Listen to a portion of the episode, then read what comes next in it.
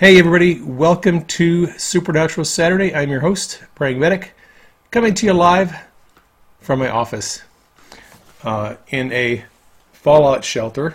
Not really.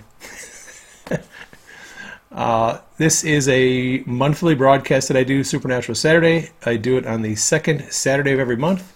Archived versions of my broadcasts can be found on my two websites prayingmedic.org, that's our ministry website, and then prayingmedic.com, which is my main website. Uh, these broadcasts are also available on my Rumble channel. They are not available on YouTube. I don't have a YouTube channel, and if you're watching any of my videos on YouTube, um, it's not my channel. It's probably a Nigerian scammer. And if you give them money, uh, you're not giving me money, you're giving them money. There's a lot of fake channels out there.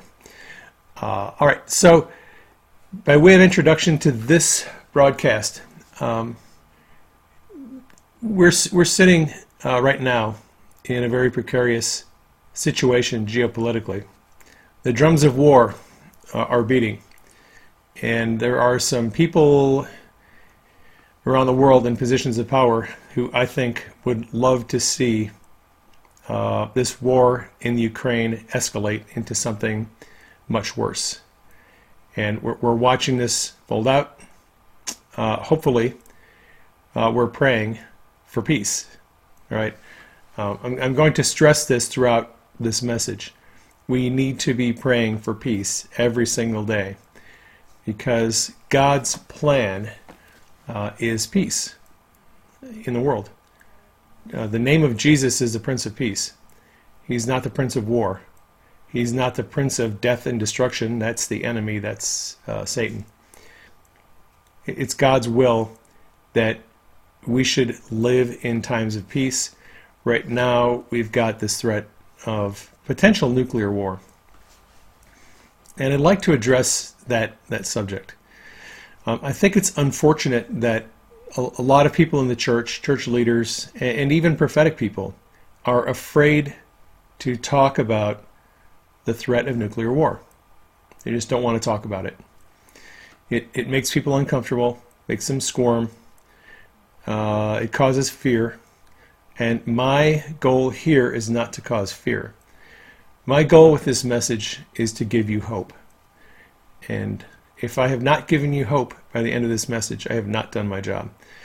By the way, the uh, goal of prophecy, according to the Apostle Paul, is to uh, encourage and inspire and give comfort to others. So, so if someone is speaking prophetically and you're not encouraged and, and uh, given some hope, um, then they're doing it wrong. All right.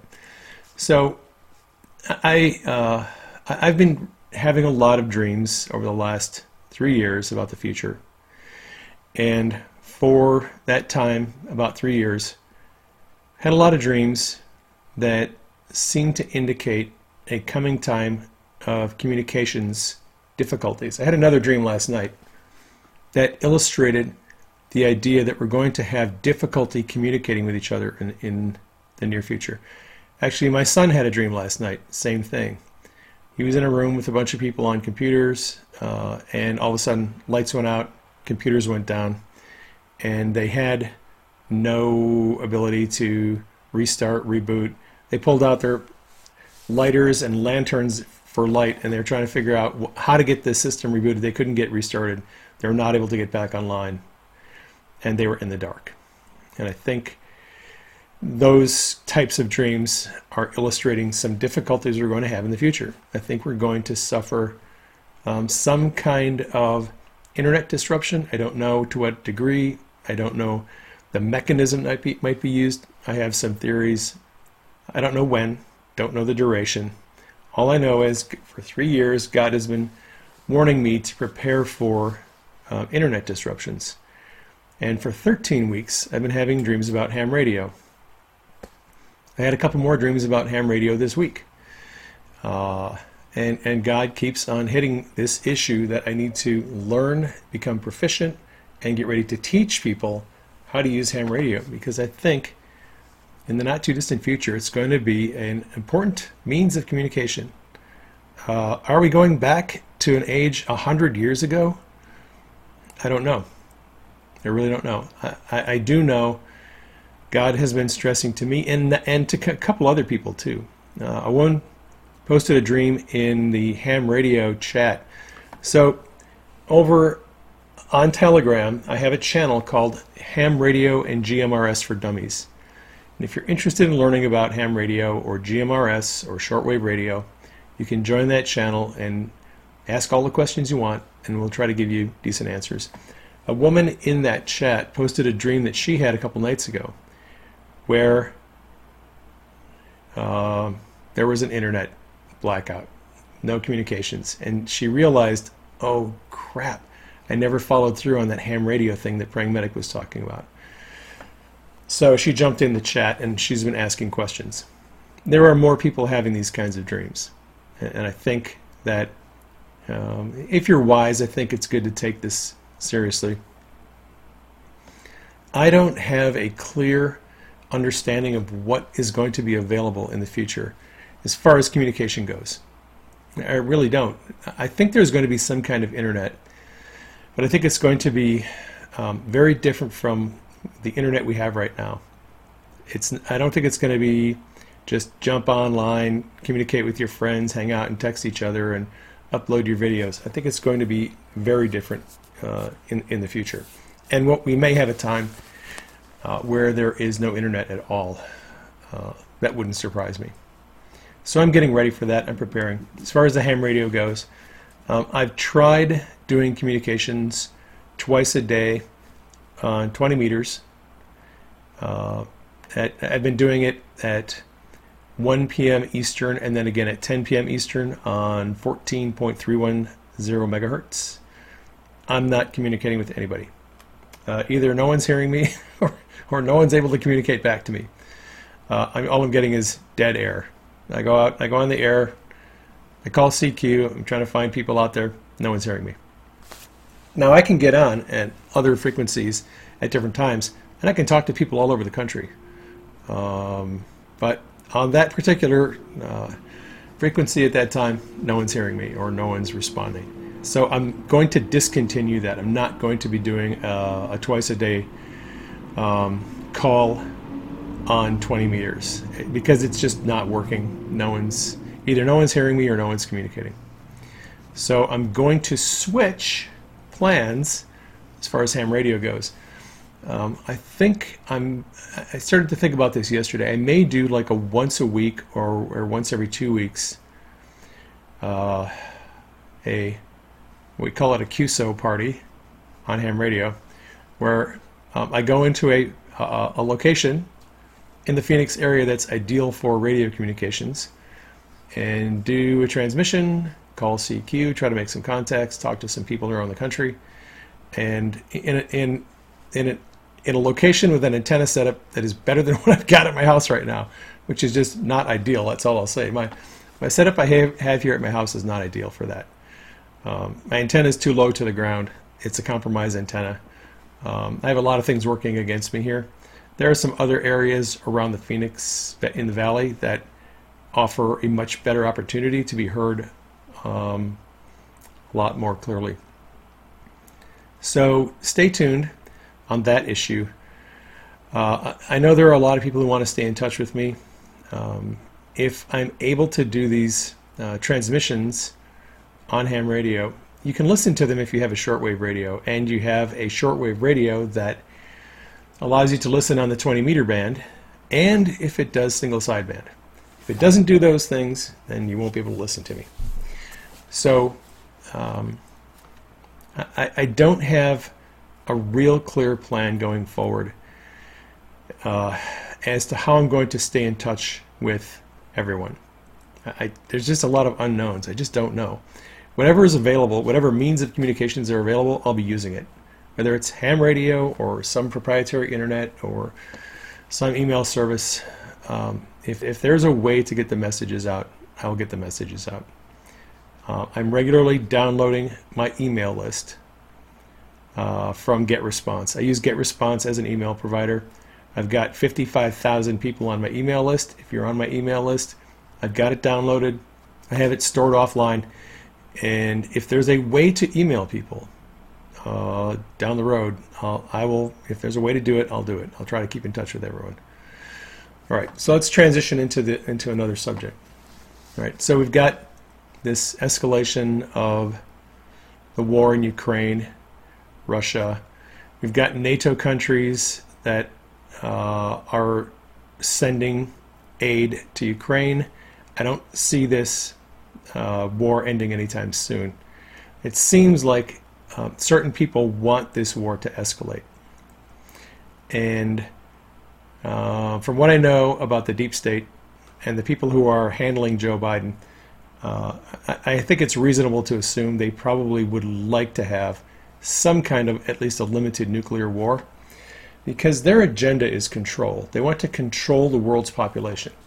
And as Q has pointed out, and it's been pointed out in a lot of different movies, Tom, most of the Tom Clancy movies revolve around this theme of, if you look at The Sum of All Fears, is a good example. Um, Sum of All Fears is a movie that basically proposes the idea that there's a false flag, nuclear detonation in the U.S. It was perpetrated by some bad actors who wanted to frame Russia and create a nuclear, a large nuclear war between Russia and the United States.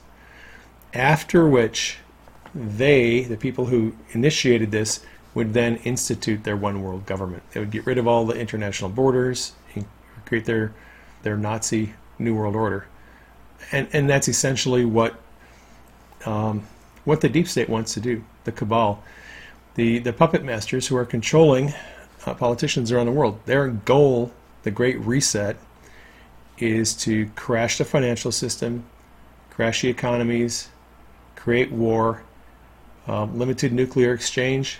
That gives them the reason where they can say, look, we're not going to have any more nuclear wars.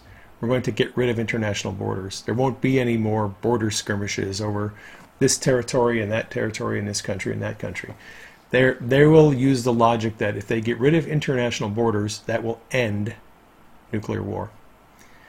And and in order to do that, they have to detonate a couple of nuclear warheads.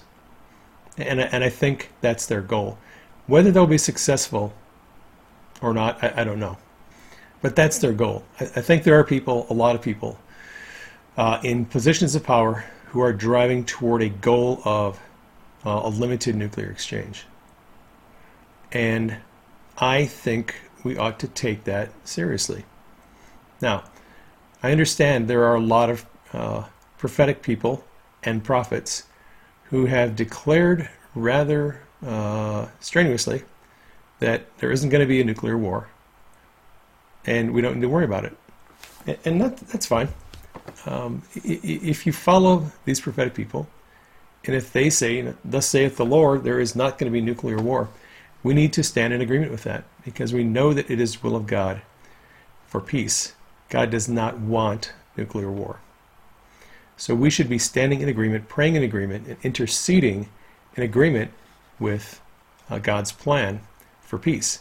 That there would be no nuclear war. That if there's a false flag nuclear attack, it would be exposed and it would be um, prevented.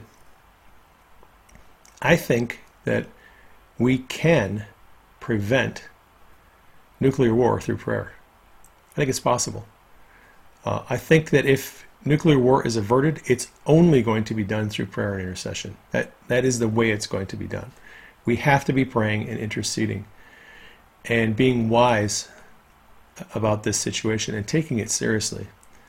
Um, just because you know two or three prophets say there isn't going to be nuclear war, that doesn't mean we can sit back, grab our bowl of popcorn, and watch the world go to hell. We have to be praying and interceding and coming into agreement with God's plan. That's our part. All right. Um, I, I hadn't even thought about this subject seriously until I had a dream about a week ago. And I posted it um, on Telegram. I posted it on uh, Truth Social. And in this dream, it was another ham radio dream with a twist. This time I was walking through a debris field. I didn't know where I was, didn't know what time of day it was. It was it was daytime. I was walking through a debris field and I found a two meter ham radio antenna. It was just I, in the dream. I just knew I saw this object, and I knew, oh, that's a two meter ham radio antenna. like you wouldn't necessarily know that just by walking up and seeing an antenna. You'd have to do some measurements on it, check the SWR uh, to see what frequency it resonates on to know if it's a two meter or six meter or 10 meter antenna. But I just knew in the dream it was a two meter antenna. All right, so I, uh, I picked up this antenna and I was checking it for radioactivity. Uh, then later in the dream, I was with at least one other person. We found another two meter antenna and we checked it for radioactivity. And that was the dream. Now, when I first had that dream, I thought, okay, is this a hint that I'm going to be living in a post nuclear war world? Because why else would I be checking for radioactivity?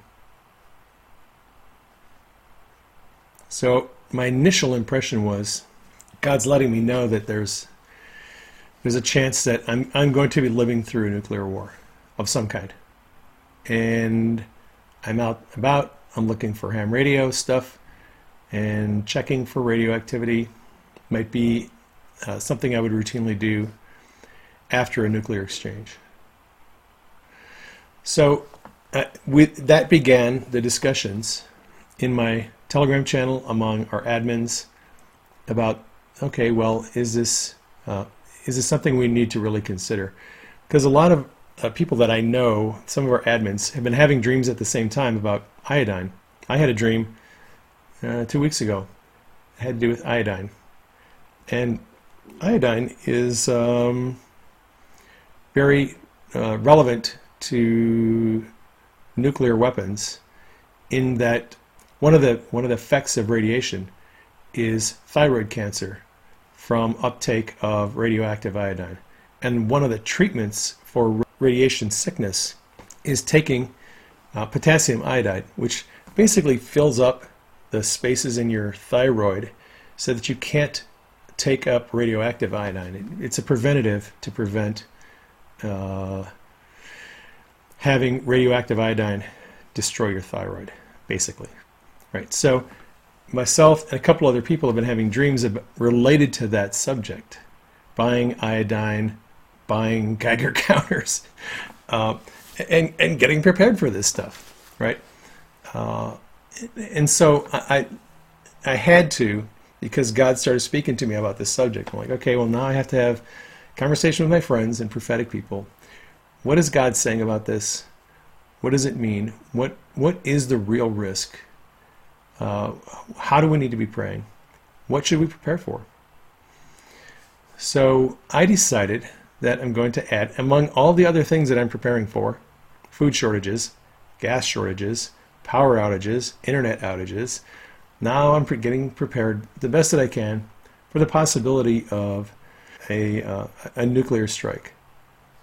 Do I know that it's going to happen? I don't know that it's going to happen. God has not shown me clearly that nuclear war is coming. God hasn't even shown me that President Trump is going to be back in office again. Um, I I have a lot of dreams about President Trump. I have not had a dream where I saw President Trump returning to the White House. I'm not saying he's not going to return. I believe he will, but I get limited revelation about world events, very specific to some subjects like ham radio, like communications. Other people get revelation about other subjects like President Trump's return, nuclear war. So I got this one glimpse in this one dream about mm, checking ham radio antennas for radioactivity in a debris field. And that's all the context that I have. So I have to make some assumptions off of that. One assumption could be that we are going to experience some kind of a nuclear attack. There's another possibility, though, that I thought about the other day if what if since we know how the deep state likes to um, present false information as real and they they love to pull their little psychological operations to control people right? They weaponized uh, covid which was really little more than the flu. And they use it to lock people down, destroy the economy, destroy jobs, businesses, um, take control over us through an invisible enemy. They always use an invisible enemy, something that that we don't know about, that we can't measure, that we have to take the word of an expert that this is a real threat. And if it's not a solar storm, right? We can't measure, we can't objectively know about whether there's a solar storm coming that's going to hit the Earth, the asteroid that's going to hit the Earth. Do we have the ability to know if a real asteroid is really going to hit Earth and cause some planet ending collision? We don't know. It's an invisible enemy. We can't see it and we can't objectively know about it. Radioactivity is the same way. It's possible that the deep state could create a narrative, a false narrative, that the entire United States or the UK or all of Europe was hit by nuclear devices. And now that there's widespread radiation everywhere, everyone has to stay inside and be locked down. They could do it with conventional weapons. They could detonate some very large conventional weapons, tell the public that they were nuclear weapons, tell the public there's radioactivity everywhere. We don't know any better and then they lock us down. So there's there's multiple possibilities uh, going on here. I, don't know with certainty if we're going to face any kind of a nuclear strike, uh, either wherever you are, whether it's in Asia. Kazuko, I know you're listening uh, from Japan. Uh, Charles and all of our mates in uh, in the UK. Uh, we have people listening all over the world. I, I don't really know what the, the actual threat is of a nuclear strike in any given area. You could you could probably um, uh, do some game theory and pick certain areas that are more likely to see a nuclear strike. Areas like Washington D.C., New York, Seattle, Los Angeles, places that are port cities, uh, locations that have large military installations, large centers of population, seats of government, those tend to be the high value targets for an enemy to hit. Some of those areas obviously are at more risk than if you're out in the middle of Utah, uh, 300 miles from the nearest big city, you're probably at a very low risk of, uh, of a nuclear strike. Now, I want to transition to some specific discussions about um, a nuclear strike. Again, I'm going to say this, and I want to couch this and make sure people understand. I'm not saying we're going to have uh, have to face a nuclear strike, but I think it's time for us to have an adult discussion about that possibility and what we can do if it happens. Right? If you if you prefer to believe it's not going to happen, that's fine. Uh, some people are interested in having a discussion about what what life would be like if it did happen. What preparations can we take? What practical steps can we take? Uh, and and what are the what are the odds of it happening? And, and what is is the likely uh, consequence of it happening? So I bought this book this week, um, "Gearing Up for Surviving Nuclear War," written by E.J. Mendoza. He is a PhD. He's a uh, nuclear physicist. Uh, he does research. And it's not the greatest book on preparedness. Um, it's hastily put together. It's not very thick. Um, a lot of the information on, on preparedness is not that good. However, the information on uh, nuclear devices is very good because that's this guy's specialty. He's a nuclear physicist. He actually knows quite a bit about the, the effects, the direct effects of a nuclear uh, detonation. So I'm going to just read um, a couple of sections, very short sections from this, just to give you some information about uh, what would happen in a, in a nuclear war. Now, I want to preface that with, with this. Um, I'm a baby boomer, and I grew up uh, when during the, the Cold War, when the United States was at war with the Soviet Union, the Cold War, the buildup of nuclear weapons. Uh, my brother was actually worked on the Star Wars Strategic Defense Initiative during the Reagan administration. Uh, and he worked in Area 51. And he saw a lot, whole lot of stuff, but he never told me what he saw. But he was a part of this buildup of uh, weapons, weapons platforms, and so so I'm I'm very familiar with this this whole uh, scenario of the the buildup of nuclear weapons over the last 70 years. Now, we have been trained, we've been programmed through movies, social media, books, to think, and through church. I'm sure most of us have listened to pastors who have told us that if we ever have a nuclear exchange between Russia and the United States or China, it's the end of the world. That's it. It's over. Game over. The entire planet dies. Nuclear winter. Uh, all the plants die. All the animals die. Water is forever poisoned. And game over. We're all going to die. Um, that's that's the that's the programming that a lot of us have been fed over the last 70 years. That, however, is not true. All right. So, uh, information freely available on the internet. Here's one fact that you can just sort of tuck away in the back of your mind.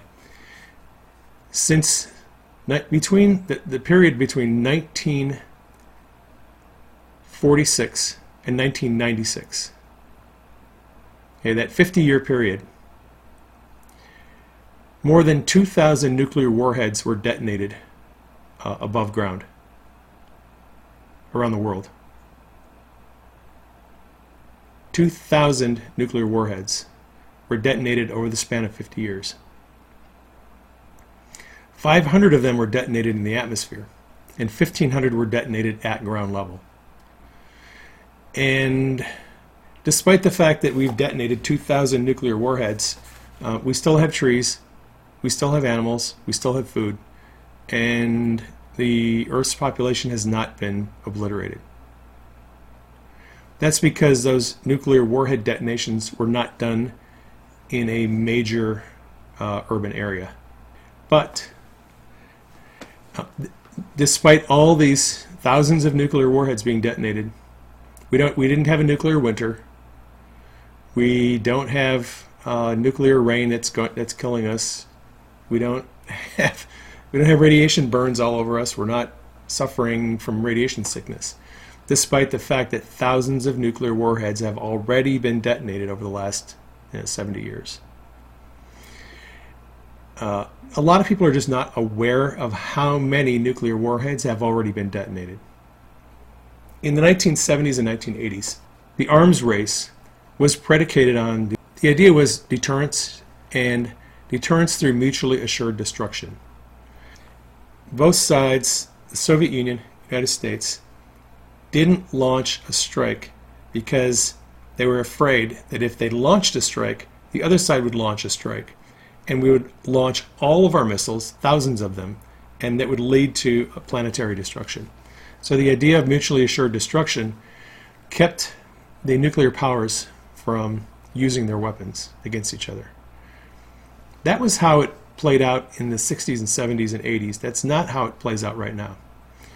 Nuclear weapons, uh, some of them are quite small, and they can be used in a tactical way rather than a mutually assured destruction way. So this, uh, Russia could strategically target four or five areas in the United States, four or five cities, and do a limited nuclear strike and we would probably retaliate with a limited nuclear strike on them. And that's more than likely that's what would probably happen. Even if Russia launched 100 nuclear uh, warheads at us, our strategic missile defense system is probably going to take 90% of them out. Some would get through, most of them would be destroyed. Right? So, regardless of how many warheads would be launched, few of them would make it would make it to the target and, and detonate. So let me just walk through this scenario about what would happen in an area where a nuclear warhead did find target and was detonated. And I'm going to read from this book. So um, uh, Mendoza writes this. Let's take, for example, um, a ground burst of a Topol SS-2, an 800 kiloton warhead commonly deployed by the Russian Strategic Nuclear Force. The nuclear fireball from such a detonation would reach a radius of 1.15 kilometers, so a little more than half a mile. That's the radius of the fireball. And it would cover about 4.15 square kilometers, so about two and a half square miles. That's the, the coverage of the fireball of a, a medium-sized nuclear warhead. With a blast radius of about two kilometers, okay, so the blast wave that comes out from the detonation would be two kilometers. Almost all buildings would collapse, killing almost all the people inside within a thermal radius of about thermal radius of about 9 kilometers.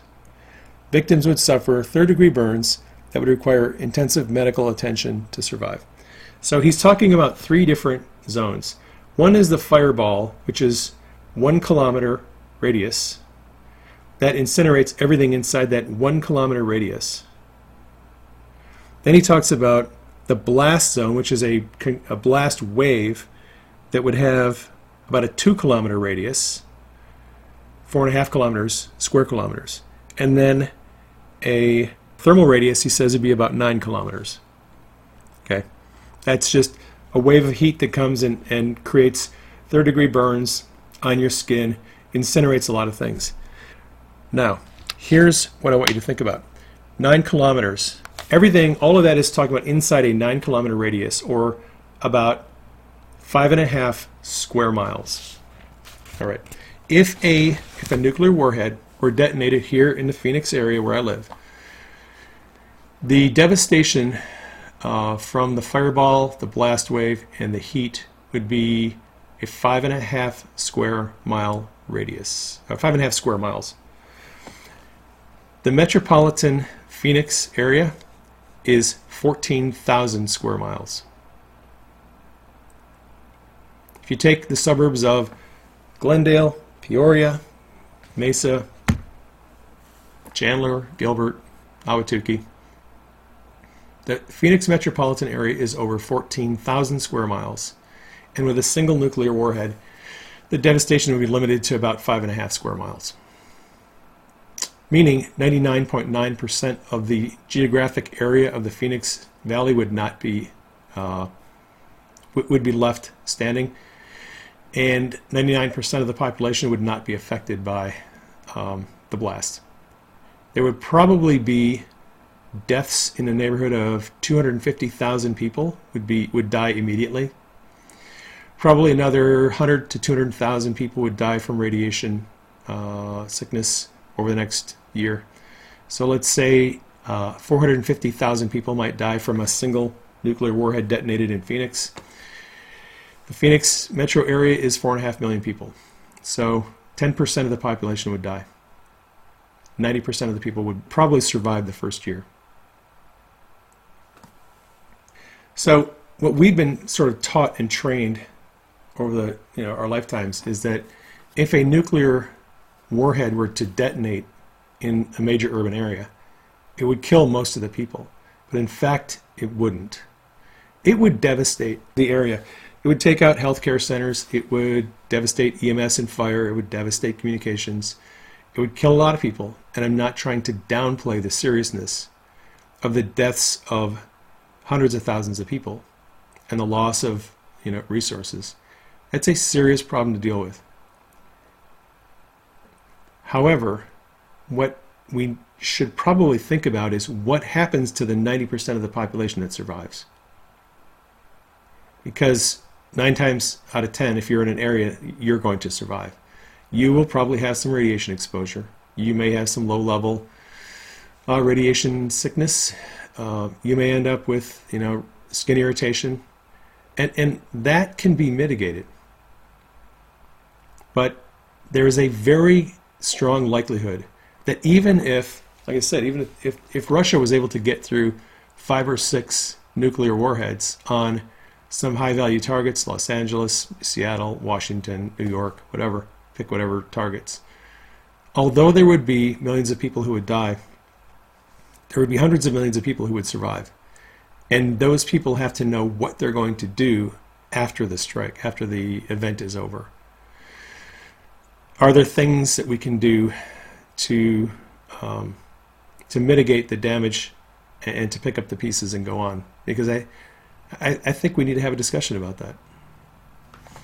So let's talk about radioactive um, toxicity. I'm just going to read another section of the book. The toxicity of nuclear fallout drops quickly with time due to the relatively quick composition of the most intensely radioactive byproducts. The general rule of thumb for calculating the toxicity of radioactive fallout is called the 710 rule, which states that for every factor of 7 in time passed since the blast, the ionizing radiation output of the resulting fallout will reduce by a factor of 10. Therefore, after 7 hours, the level of radiation emitted by the fallout has reduced to 10% of the original strength. Right? So, 7 hours after the detonation of a nuclear warhead, the effects of radiation has reduced 90% after 7 hours. If you multiply 7 times 7, so 7 squared, 49 hours later, it's reduced by another factor of 10. Two days later, 48 hours or 49 hours later, the radiation uh, at that same area is only 1% of what it was two days earlier at, at the time of the blast. And if you multiply that out again, 7 to the third power, it drops down to one tenth of 1%. So after two weeks, the effective uh, level of radiation is only one tenth of 1% of what it was originally. And if you go 7 to the fourth power, uh, so two weeks times 7 is 14 weeks. 14 weeks later, it'd be a hundredth of a percent uh, of the original radiation. So it degrades rather quickly, the radiation in the area. And so this, this meme that we have, um, that the effects of radiation last for years, and we're going to have a nuclear winter, it's going to kill everything. Uh, we're all going to be dealing with radiation sickness for the next 10 years, is really not true. The radiation actually deteriorates pretty quickly. And if there's rain after uh, a nuclear detonation, ra rain helps a lot, and here's why. Um, radiation by itself uh, doesn't actually do a whole lot to the human body. Um, what it typically does is it contaminates dust, dirt, soot, smoke, products of combustion, ash, things that are flying around. So if you have a, a nuclear detonation, you're going to get a lot of burning uh, debris. That debris, when it gets airborne, in the form of, like I said, soot, dust, dirt, ash, that is contaminated with radiation. And when you come into contact with the dust, the dirt, the ash, and the soot that has radio radiation on it, that is what's going to hurt you. The key is to avoid contact with the dirt, dust, ash, soot, and the products of combustion. And there's ways to do that. You can filter. You can wear masks. You can wear a Tyvek suit. Uh, if you have to, if you have to go out after the blast, wearing protective gear uh, will allow you to go about, do what you have to do, get back home quickly, take off your Tyvek suit, your booties, your gloves, your respirator, leave them outside, come back into your house and shower. Basic emergency management for hazardous materials is you have a hot zone, you have a warm zone, and you have a cold zone. Uh, in, in any hazardous materials situation anyone who's exposed to anything hazardous, they're, they're in the hot zone. They get decontaminated, they get hosed off, uh, take some soap, scrub yourself down, take a brush, and you can, and what you're trying to do is you're trying to remove the dust, dirt, ash, soot from your skin and from your clothing that's contaminated with radiation. You wash yourself off, you clean yourself off, and then you go into a warm zone where after you've been decontaminated, you're in a warm zone where what we call an EMS and fire warm zone, where you can get triaged. It's next door to the hot zone. It's where you go after you're decontaminated. You get triaged, medical treatment, whatever needs to happen, and then you go to the cold zone where there's no contamination in that area. Some of the practical things we can do in uh, in the event of a nuclear device being detonated near your location. One of the simple steps you can do is put a piece of plastic over your air intakes in your house, the ventilation, heating and ventilation duct work. Just tape, tape a piece of plastic over it with duct tape or some painter's tape for about seven hours after the incident.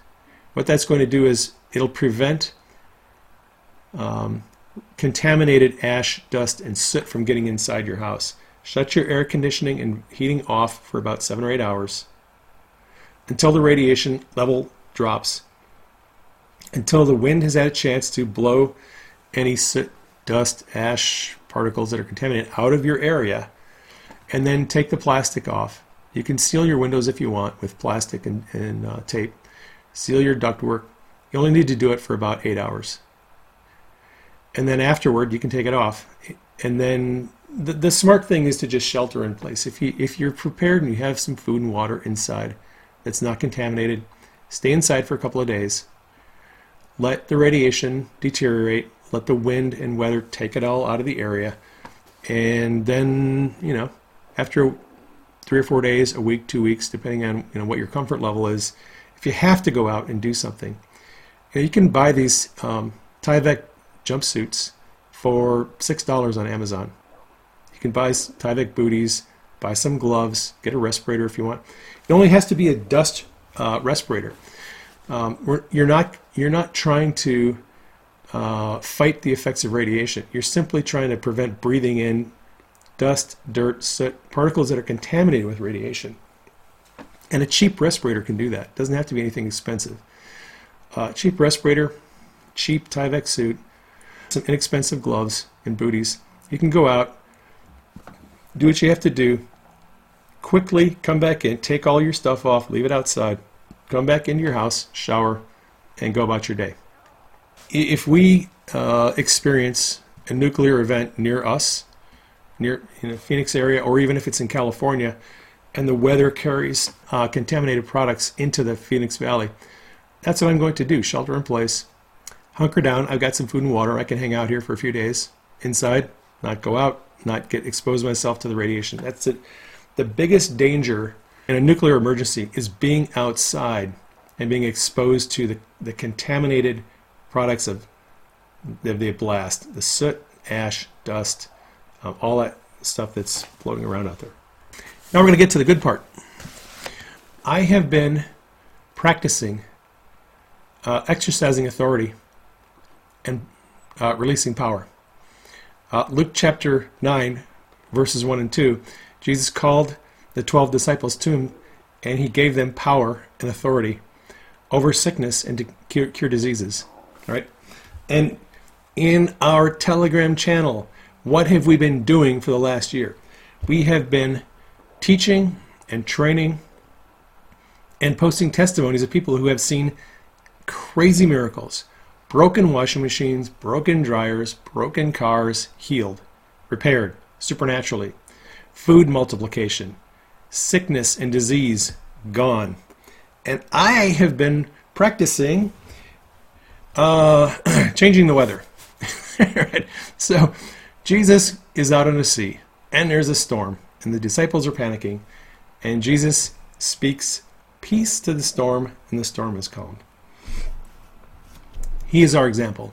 And we have had a very long monsoon season here in our area. We are continuing to have thunderstorms and dust storms.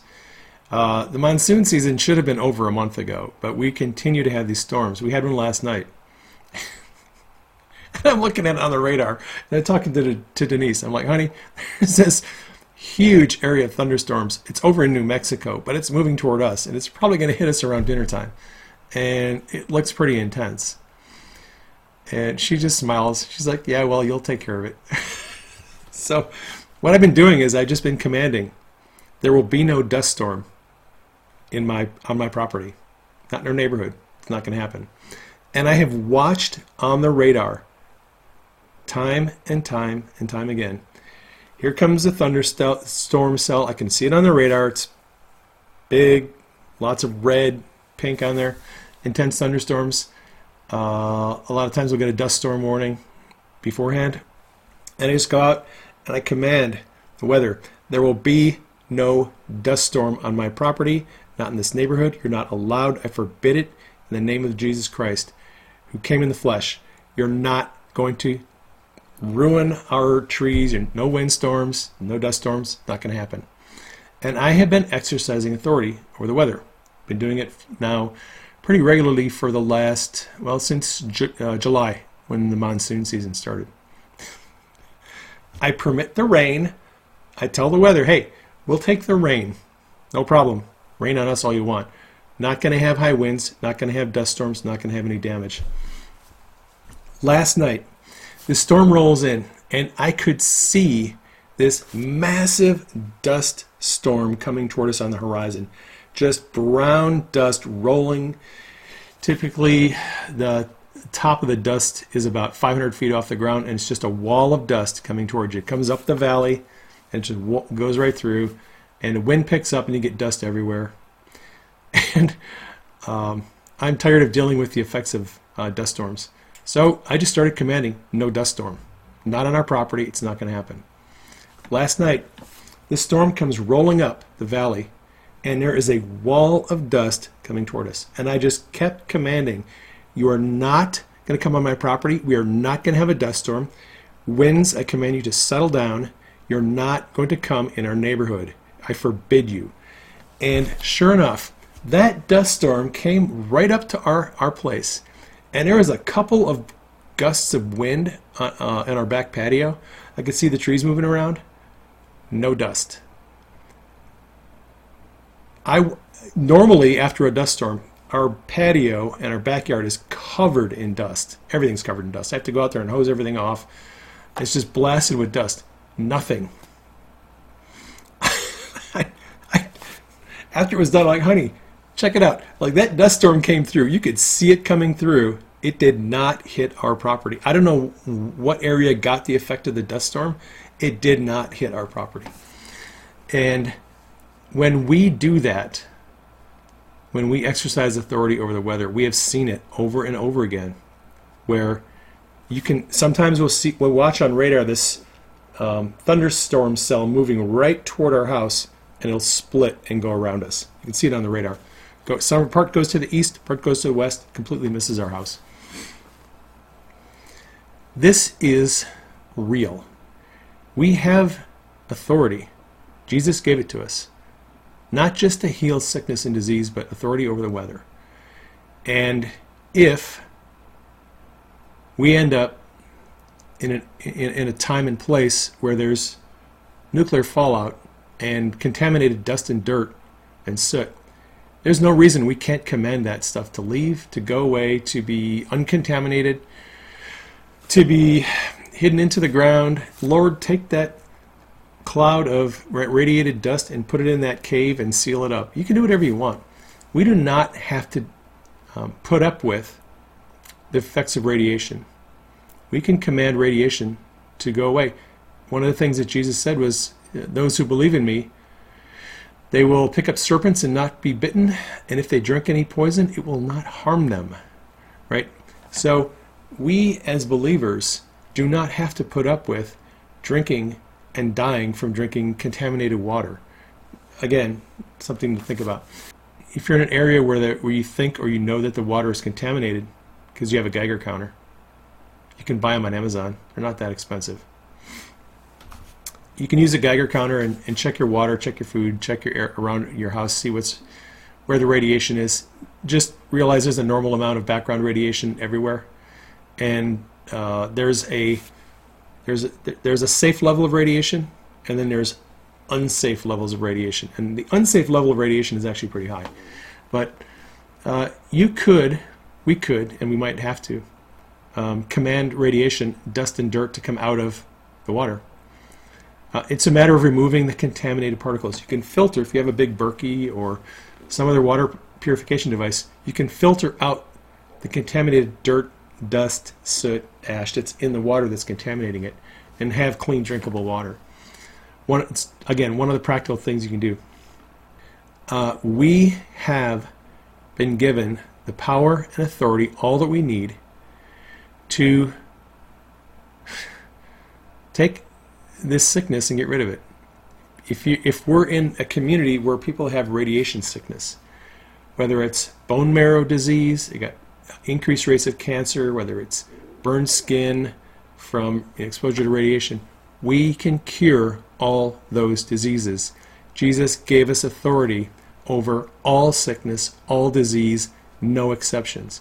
There's no reason we can't exercise authority and deal with this situation and get people healed and deal with the environmental effects uh, and, and, survive through this because I, I, I'm, I'm telling you, if it happens, and I'm, I'm praying that it doesn't, but if it does happen, most of us are going to survive it. And we have to know how to live on the other side of it.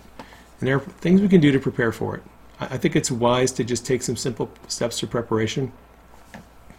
I think it's even wiser to anticipate the need to exercise authority and release power for miracles in the aftermath because that is how the kingdom of God responds to crisis. Jesus demonstrated it his entire ministry. Whenever there was a crisis, there wasn't any food, there was a storm, whatever the crisis was, Jesus demonstrated that God has a response to crisis. And his response is to overcome it. Because we are overcomers. And how can we be overcomers if we don't have anything to overcome? I'm not praying for nuclear war, but if it happens, it could be an opportunity for us to do the greater works that Jesus said we would do. Uh, God is always looking to give us opportunities to demonstrate His goodness, His love, His mercy, His power, and compassion.